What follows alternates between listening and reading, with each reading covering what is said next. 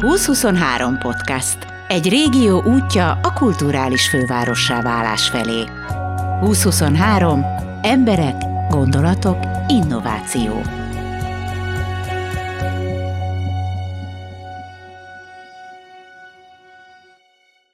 Európa kulturális fővárosának első óváros piaca nem is az óváros téren volt. Ezen a hétvégén indult el ugyanis az Európa Kulturális Fővárosa projekt új éve. Veszprém átvette a stafétabotot, az óváros téren pedig hatalmas színpadon folyt a látványos megnyitó ünnepség. Több se kellett a piacot szervező Kis Nórának és Juhász Péternek a Pekedli tulajdonosainak. Átszervezték a piacot egy alkalomra a Fortuna udvarba.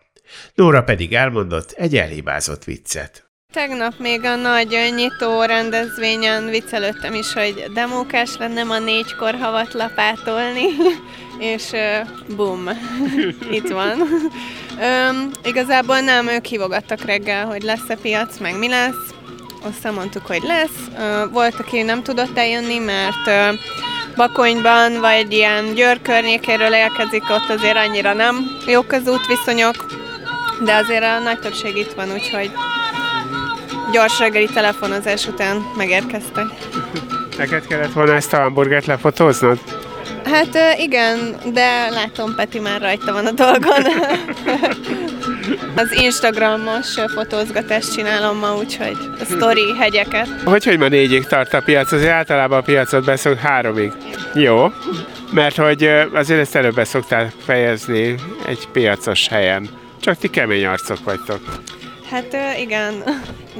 A, most igazából a nyitó hétvégére való tekintettel van hosszabb nyitvatartás, meg uh, igazából fél háromig vannak programok is. Most pont kezdődik majd egy uh, akusztikus gitár, ilyen mini koncert, uh, illetve vannak ilyen népzenei uh, műsorok, élő szavas mesemondás, uh, farsangi alakoskodás, ami nagyon mókás egyébként, meg hangszersimogató, és akkor ezek végig kitartanak most erre az ünnepi óváros piacra. és még hó is van, szóval... Tél van, lássuk be. Tél ünnep, EKF. és akkor mondhatjuk azt, hogy, hogy hirtelen lett gazdája az óváros piacnak, és számíthatunk arra, hogy akár ez még 24-ben is egy dörgő, hibátlan rendezvény lesz. Hát ez lenne a cél, hogy ez mindenki számára egy gyöngyöző kapcsolat legyen. Nyilván a látogatók is számítanak a megszokott, meg az új termelőkre is, a termelők is számítanak arra, hogy jöhetnek, mi is számítunk arra, hogy jönnek, úgyhogy szerintem ez mindenkinek jó. Reméljük. Egy Vörösné Sándor Kinga vagyok, a Nyári Konyhám alapítója, őstermelőként és kistermelőként lekvárokat, szörpöket, cukormentes kivitelben is készítek, úgy, ahogy az én ízlésem, szívvel, lélekkel, jöjjenek sokan, vásároljanak, mert minden finom állítólag. Húzó termékek, mik azok? Hát leginkább a szörpök, szerintem abban erősebb vagyok, bár pont most kaptam egy olyan kommentet, hogy a, a világ legjobb lekvárjai nálam kaphatóak. Inkább ö, az ilyen különlegesebb kombinációkra megyek rá, mint ö, csokisrumos, cseresznye vagy megy, homoktövises bodzavirág lekvár, ilyesmik, ami, ami nem egy hétköznapi dolog. Alapvetően nincsenek benne tartósítószerek, egy adott citromsavat használom, de az sem a tartósítás miatt. A cukormentesekben van egy-kettő olyan, amiben muszáj voltam tenni, mert másképpen nem tudtam megoldani, de egyébként nem, nem használok tartósítót. A cukormentesek fogynak jobban, vagy inkább a cukrosak? Mert ez a cukormentesnél az ember egy kicsit aggódik, hogy oké, okay, cukormentes, de hát, hogy nem olyan finom. A cukrosak fogynak jobban, de egyre nagyobb az igény a cukormentesre. Egy csomó ö, mindenki esetében azért, mert egészségügyi problémája van, és, és nem tudja máshogyan megoldani, hogy ő is részesedjen ezekből a, a finomságokból. Úgyhogy én azt mondom, hogy ilyen egyformán egyébként. Szép napot kívánok, Kocsis Jenő vagyok, ifjú Kocsis Jenő, A Pörsznek, hát mondjuk úgy, hogy a tulajdonosi családnak az egyik tagja, édesapám a tulajdonos. Én... Nézegettem is, hogy, hogy kocsis erő, azt én ismerem, nem így néz ki. Azért hasonlítunk egymásra, de ilyen kicsit fiatalabb változatban vagyok ő, igen. Ti egy régi hentes család vagytok, ami azért egy elég dicséretes dolog, főleg, hogy így apáról fiúra megy. Hogyan? Mert általában mindig az szokott lenni, hogy a fiúk lázadnak, és akkor nem folytatják azt, amit az apa csinál. Hogy oldotta meg a Jenő, hogy te ebbe beleállj? Hát én 16 éves korom óta folyamatosan dolgozom a családi vállalkozásban, és egyszerűen csak megtetszett, tehát nem is kellett neki erőlködnie ahhoz, hogy én ezt megszeressem. Megmondom őszintén, én értékesíteni szeretek, illetve találkozni és beszélni az emberekkel. Ez a kapcsolat része az, amit a legjobban élvezek szerintem. Tehát te nem vagy az, aki odaáll és sonkát készít? Még nem, de hát még ez akár alakulat is, jelenleg inkább ezen a részén szeretek lenni. Mi az, amit most hoztatok? Hoztunk mindenféle saját készítési füstöltárút, kolbászokat, sonkákat, illetve sülteket, mint például a pörcöt, vagy a névadónkat, töpörtyűt, göngyölt oldalast, úgyhogy most az elég nagy választékkal érkeztünk ide. A kulturális főváros első óváros piacán a Bistro az izgalmas és egészséges bivajhúsos ételek otthona etette meg az éheseket. Lukács Viktor séf mondja el a napi kínálatot. Csináltunk egy előételt, ami egy padlizsánkrémes házi kenyérlepény friss zöldségekkel. Ma reggel gondoltuk, hogy elég jó hideg van itt kint, úgyhogy egy finom bivajhúslevest is rögtönöztünk. Nyilván ez már el volt készítve az étteremben.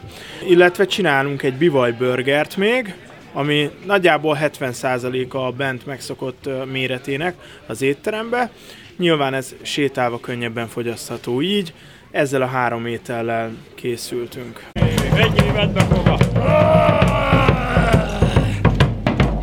A felesége azt mondta, hogy most beszélni kell, akkor muszáj. Beszélni kell, így van.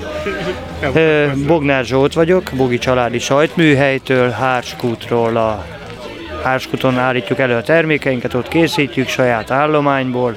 Van 46 kecskénk, 5 tehenünk, és hát ketten vagyunk a családi gazdaságban a feleségemmel, ahol megpróbáljuk legjobb tudásunk szerint készíteni a sajtokat. Milyen típusú tehenekről van szó? Van magyar tarka és Jersey. Mik a húzó nevek a sajtok közül? Hát a paranyica az, amit nagyon szeretnek a vásárlóink, a trapistát, a kacsottát, ez egy toszkán házi sajt, ez hasonló, mint a kamember, amit nagyon szeretnek, de a többi a grillezhető friss sajtokat is szeretik. A kacsotta az egy fantázianév, vagy van ilyen sajt? Van ilyen sajt, van. Ez egy toszkán házi sajt. És hogy készül? Hát a készítés az hosszú érlelés után lesz penészes sajt. Titkos. Hát nem szeretjük elárulni a receptjeinket, igen. Ahogy most maga felvezette, hogy miket készítenek, meg mi, milyen módon, azért nem unatkoznak. Hát mindenre van időnk, csak unatkozni nincs. Azt nem szoktunk. Jól látom, hogy kecske te is van? Hát a szezonban ugye, mert hát van 46 kecskénk, de ugye azok most lemhesek a lányok, várják az ellést, márciustól már lesz. Ez egy nagyon erotikus kérdés, de lesz felhozatal? Hát bízunk bent. nagyon bízunk bent, hogy a bak jól teljesített. Mit kap különben a bak, ha jól teljesített dupla kaját? Hát így van, így van, megkapja a kényeztetést, úgyhogy muszáj neki. És csak egy bak van? Egy bak, igen. De én így vagyok. Köszönöm szépen. Menj, vedd be hova! Menj az idő. Nem, mutatkozni. De menj az idő. Be kéne mutatkozni, Dian Tibornak hívnak, és Aszódról jöttem. És a Csür, Csürdöngölő Kulturális Egyesülettel muzsikálunk, zenélünk, mesélünk, csináljuk itt a fesztivált, meg a farsangot. Örülünk a havazásnak, mint a gyerekek. Ésen. Én Láposi Gabi vagyok Balinkáról, és szintén a Csürdöngölő Egyesülettel vagyok itt, mint furujás és mint gólya. Igen, láttam, nagyon agresszív gólya voltál. Hát hiába, szóval muszáj, muszáj, mert hát azért kellenek a gyerekek, kell az utód. Nagyon sok helyről jöttetek. Igen, igen, igen, tulajdonképpen, hát mi nagy részt Pest megyéből jöttünk, ő a Gabi egyedüli, aki, aki, aki a Bakonyból, igen, de mi ott ugye egymás, közel, egymás közelében lakunk, tehát nem egy nagy távolságra, de de igen, hát ott turai, turai székhelyű az Egyesület, úgyhogy mi ott a környékből összeverődtünk, aztán el vagyunk. Szeretjük, amit csinálunk. Jó napot kívánok! Aszalt gyümölcs termékeket hoztam a piacra. Egészen egyediek, más senki nem csinál ilyet. Ez például egy sütött tökös narancsos, ez egy kakaós szilvás, ez egy citromos gyömbéres rózsa, de készül szilvából, megyből és almából is. Csak most így elmondom mindenkinek, hogy a hölgy három rózsára mutatott. Ezek a rózsák nagyszerű ajándékok lehetnek, hosszú a szavatossági idejük, csomagolva virág is, és rögtön a desszert is. Mióta gyakorolja ezt a művet? Azért mutatkozzon is be már, ha, ha már így alakult. Jó, Harton Erika vagyok. Én igazából cukrász szakmával rendelkezem, de úgy döntöttem, hogy az egészséges édességek irányába veszem a jövőt, az irányt, az irányt és olyan édességeket szeretnék készíteni felnőtteknek is, gyerekeknek is, amik gyümölcsből készültek, tehát csupa értékes beltartalommal rendelkeznek. Hogy néz ki a technológia? Hogy készülnek ezek a finom rózsák? Többféle technológiával is tudok rózsákat készíteni, de amiket mutattam, ez egy gyümölcspüré a szalvány, tehát készítek egy gyümölcspürét, azt kellemesen fűszerezem, ugye a fűszereknek is pozitív élettani hatásuk van. Milyen, milyen fűszerek kerülnek bele? Um, szegfűszeg, fahéj, um, vegyes, gyömbér, vegyesen, am, amelyikhez, ami illik. Úgyhogy nagyon szívesen ajánlom. Ide el kell jönni érte Veszprémbe, mert máshol nem kapható. Ja, hogy ez egy, tulajdonképpen ez egy kicsike manufaktúra, és csak itt lehet őket megvásárolni. Ez egy nagyon-nagyon mini, egyszemélyes manufaktúra egyelőre, de már úgy néz ki, hogy igény lesz arra, hogy többen is készítsük. És mivel annyira egyediek a termékek, hogy a saját találmány mondjuk úgy, ezért egyelőre csak itt készíthető, vagy kapható. Cukrász, elárusító, könyvelő és hordár. Hát persze, természetesen logisztikus, és a többi. De nagyon-nagyon szeretem így, mert nem unalmas, több rétű feladat, tehát kihívásokkal teli. Horváth Tancsa Ágnes, és az Úrhidai Sáfrányos Gyümölcs Múzeumnak vagyok az egyik tulajdonosa. Múzeum is van. Múzeum, igen, mert a férjemnek van egy 190 féle gyümölcsből álló fajta gyűjteménye, és akkor így nagyvonalúan múzeumnak neveztük el. Férjed mivel foglalkozik? Mert ez a 190 azért nem olyan amatőr dolognak tűnik. Hát a, alapvetően művésztanár, tehát rajzvizuális nevelőtanárként művészettörténetet és festészetet tanít középiskolásoknak. Mellé. És mellette hobbiként. Ez hobbi. Igen. Sáfrányjal foglalkoztok, a sáfrány valaha az aranyal mérték az árát, tehát egy nagyon komoly fűszer. Honnan jött ez a dolog? Azért most a sáfrány már annyira nem népszerű. Sajnos nem, bár a középkorban Magyarország az egyik legnagyobb sáfránytermesztő volt, de nekünk személyes okaink vannak arra, hogy elkezdtünk foglalkozni a sáfrányjal. Nekem az anyósom 16 évvel ezelőtt úgy döntött, hogy Spanyolországba költözik, mert ott mégiscsak jobb a klíma, és ez hozta magával a spanyol barátokat, a spanyol konyhát, és ezzel együtt ugye a sáfrányt is, és hozta a lamancsai kapcsolatokat, ahol kiváló minőségű sáfrányt termesztenek, és így volt szerencsénk hagymához is ez egy hagymagumos növény, ugye szaporítóanyaghoz is hozzájutni, azt elhoztuk haza, és akkor most már egy egészen tekintélyes méretű ültetvényünk van. De én úgy tudtam, hogy a sáfrány ez egy ilyen nagyon hisztis növény, és éppen azért ilyen drága, mert azért nem olyan egyszerű ennek a termesztése. A termesztése sem egyszerű, nem szereti a pangóvizet, kézzel kell gyomlálni, nem lehet gépesíteni, de igazából az árát azt gondolom, hogy a minősége határozza meg elsősorban, illetve az, hogy ezt kézzel kell szedni, elég gyorsan kell leszedni magát a virágot, és ezt minden nap meg kell több ezer virág esetében meg kell tenni, illetve a bibézése sem annyira egyszerű, mert nem csak arról van szó, hogy ki kell szedni a virágnak a bibéjét minden egyes virágból, minden egyes napon, hanem ezt még kisebbre is kell venni, mert ugye magának a bibének a részének vannak olyan nyúlványai, ami gyakorlatilag hatóanyag tartalomban és aromában már nem annyira jelentősek, viszont a súlya nagy, és a vásárló a súlyért fizet, úgyhogy ezeket a részeket mi leszedjük a bibéről, és csak az értékes vörös részeit árusítjuk. Most, hogy így ezt végigmondtad, az jutott eszembe, hogy az anyósod sokkal inkább titeket vihetett volna ki Spanyolországba, ahelyett, hogy ide küldte a sáfránymagot. Nagyon jó fej, mert minden évben októberben a virágzása hazajön, egy hónapig itthon van, és lelkesen segít a bibézésbe, úgyhogy egyáltalán nem haragszunk rá emiatt. A termékről mesélj egy kicsit.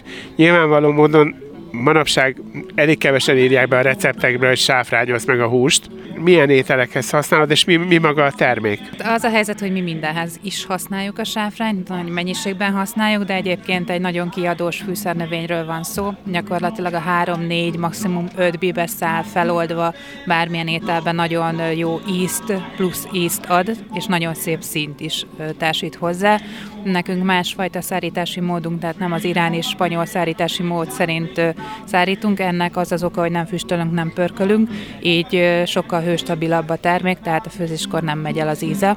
És igen, húsokhoz, ugye nagyon sokan a húsleveshez társítják, sajnos régen a szakácskönyvek úgy kezdődtek, hogy védj egy csipet sáfrányt, egy csipet gyömbért, és akkor innentől opcionális volt a folytatás, hát ezt ma már sajnos az átlagháztartásokban nem annyira mondhatjuk el. Ugye piros paprikát. Igen, sajnos, és a sáfrány ráadásul a piros paprikával nincs barátságban, úgyhogy azok az ételek kiesnek legalábbis a mi konyhánkban mindenképpen, és most már azért szerencsére egyre több jó étterem használja, ráadásul hazai sáfrányt használnak, és ennek okán azért a köztudatban is egyre jobban kúszik vissza, hogy gyakorlatilag húsokhoz, szószokhoz, mártásokhoz, bármihez nagyon jól hasznosítható. Tiszteletem, Dudás Gergely vagyok. Ez most egy chili stand, ami tavaly született, körülbelül pont egy éve. És ez abszolút egy hobbinak a gyümölcse.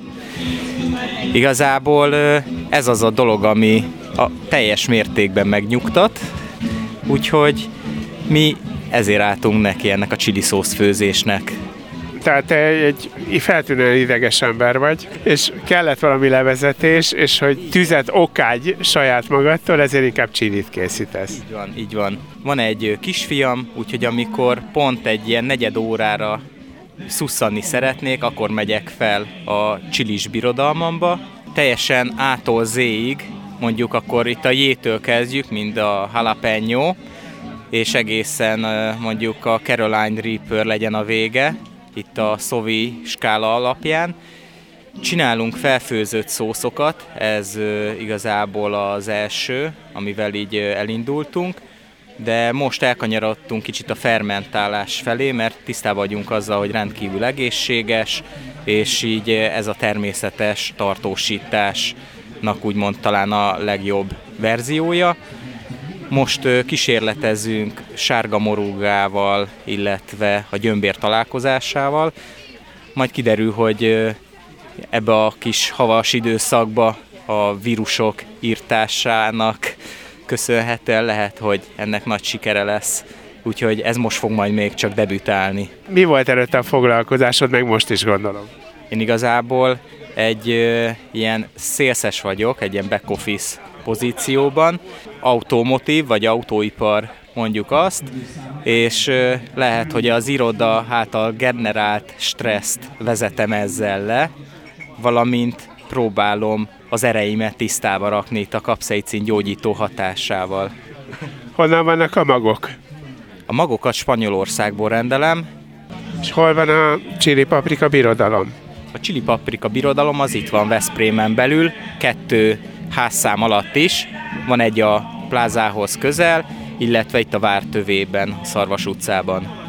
És belül, a házon belül tartod a Chili Paprikát? Ott kezdődik a pályafutásuk, mi indítjuk, mi keltetjük ezeket a növényeket, és igazából a fólia sátorban forja ki magát. Már csak annyit mondta, hogy még neked a kedvenc terméket. Nekem az Ecet király a jelenlegi kedvencem, ez egy Scorpio chili hibrid, úgymond ez a Bacsti névre hallgató trópusi paprika, aminek van egy enyhén citrusos utóize, és ezt fokhagymával boronáljuk össze, és ebből lesz ez a szuper főzet. A leggonoszabb? Fatality névre kereszteltük, kettőfajta Caroline Reapernek a a szüleménye, csoki és egy piros f Reaper találkozása. ami megvallatja az embert. Sejt Krisztina, a Desszeretleg Desszert műhely vezetője, néhány hónap után újra elhozta süteményeit a megújuló piacra. A téma az, hogy itt van egy piac, és a Desszeretleg Desszert műhely itt van a piacon. Ez egy jó téma? Ez egy nagyon jó téma. Most egy relatív hosszú kihagyás után érkeztünk újra vissza, és hát nagy örömmel egy ilyen jeles esemény okán megrendezett rendkívüli piac. Mit hoztatok a piacra? Hoztuk a szokásos desszeretleg kínálatot, a musztortákat, amit nagyon szeretnek a, a megrendelőink, meg általában így szívesen megpróbálják a piacra látogatók, illetve ilyenkor mindig hozzunk egy kicsit klasszikusabb vonalat. Ha valamit tudunk egy picit extrázni, akkor persze ilyenkor az sem marad el. Azért még egy-két sütiről mesélj pár mondatot. Például a Rákóczi túrost az csak ilyen ö, piacok alkalmával ö, sütjük, illetve ilyen a kókuszkocka is, ami tulajdonképpen nem az, de ahhoz tudnám a legjobban ö, hasonlítani, és hogy biztos, hogy ö, szaptos legyen, nem csak a külsejét áztatjuk meg ö, ö, minőségi csokoládéval, hanem belülre is egy kis ö, málnavelőt ö, ö, ö, teszünk, illetve a somlói galuska az tipikus olyan édesség, amit nagyon szeretnek a megrendelőink, viszont a, a műhelyben így napi szinten nem készítjük, és ilyenkor kiváló lehetőség. Illetve, amit én nagyon-nagyon szeretek, és egy végtelenül egyszerű sütemény, az isler, és annak is megvan a kicsit a desszeretlekes mi voltja. Az islerrel mindig az a baj, hogy szerintem azt eléggé lejáratták. Tehát annyi sok rossz, száraz islert lehetett tenni az utóbbi évtizedekben, hogy meg kell győzni az embereket, hogy az isler is tud jó lenni ez így van, de szerintem az Isler a maga egyszerűségében nagyszerű, semmi más nem kell vele tenni, mint azt kell csinálni, hogy bele kell azokat a hozzávalókat tenni, amik valójában belevalók. Ez a minőségi lekvár, ez a tészta, amiben lehet én azt, hogy valaki esetleg pisztáciát, mandulát vagy diótőről bele, ez teljesen ízlés kérdése, és én úgy gondolom, hogy azért a bevonónál a minőség minőségi roppanós étcsokoládé sokkal finomabb. Ha abba kimártjuk, akkor egy pici ráfor, időráfordítással, meg hát egy pici minőségi balapanyagokkal egy igazán extra édességet kapunk. Ilyen volt a nyitóhét az Óváros piacon. Gellért Gábort hallottátok, és nem is én fejezem be a műsort, hanem a mesemondó. A világ a világ, a medve, meg a nyúl az ilyen pici farokkal él. Hát ez ennyi volt, mese volt, füle farka benne volt.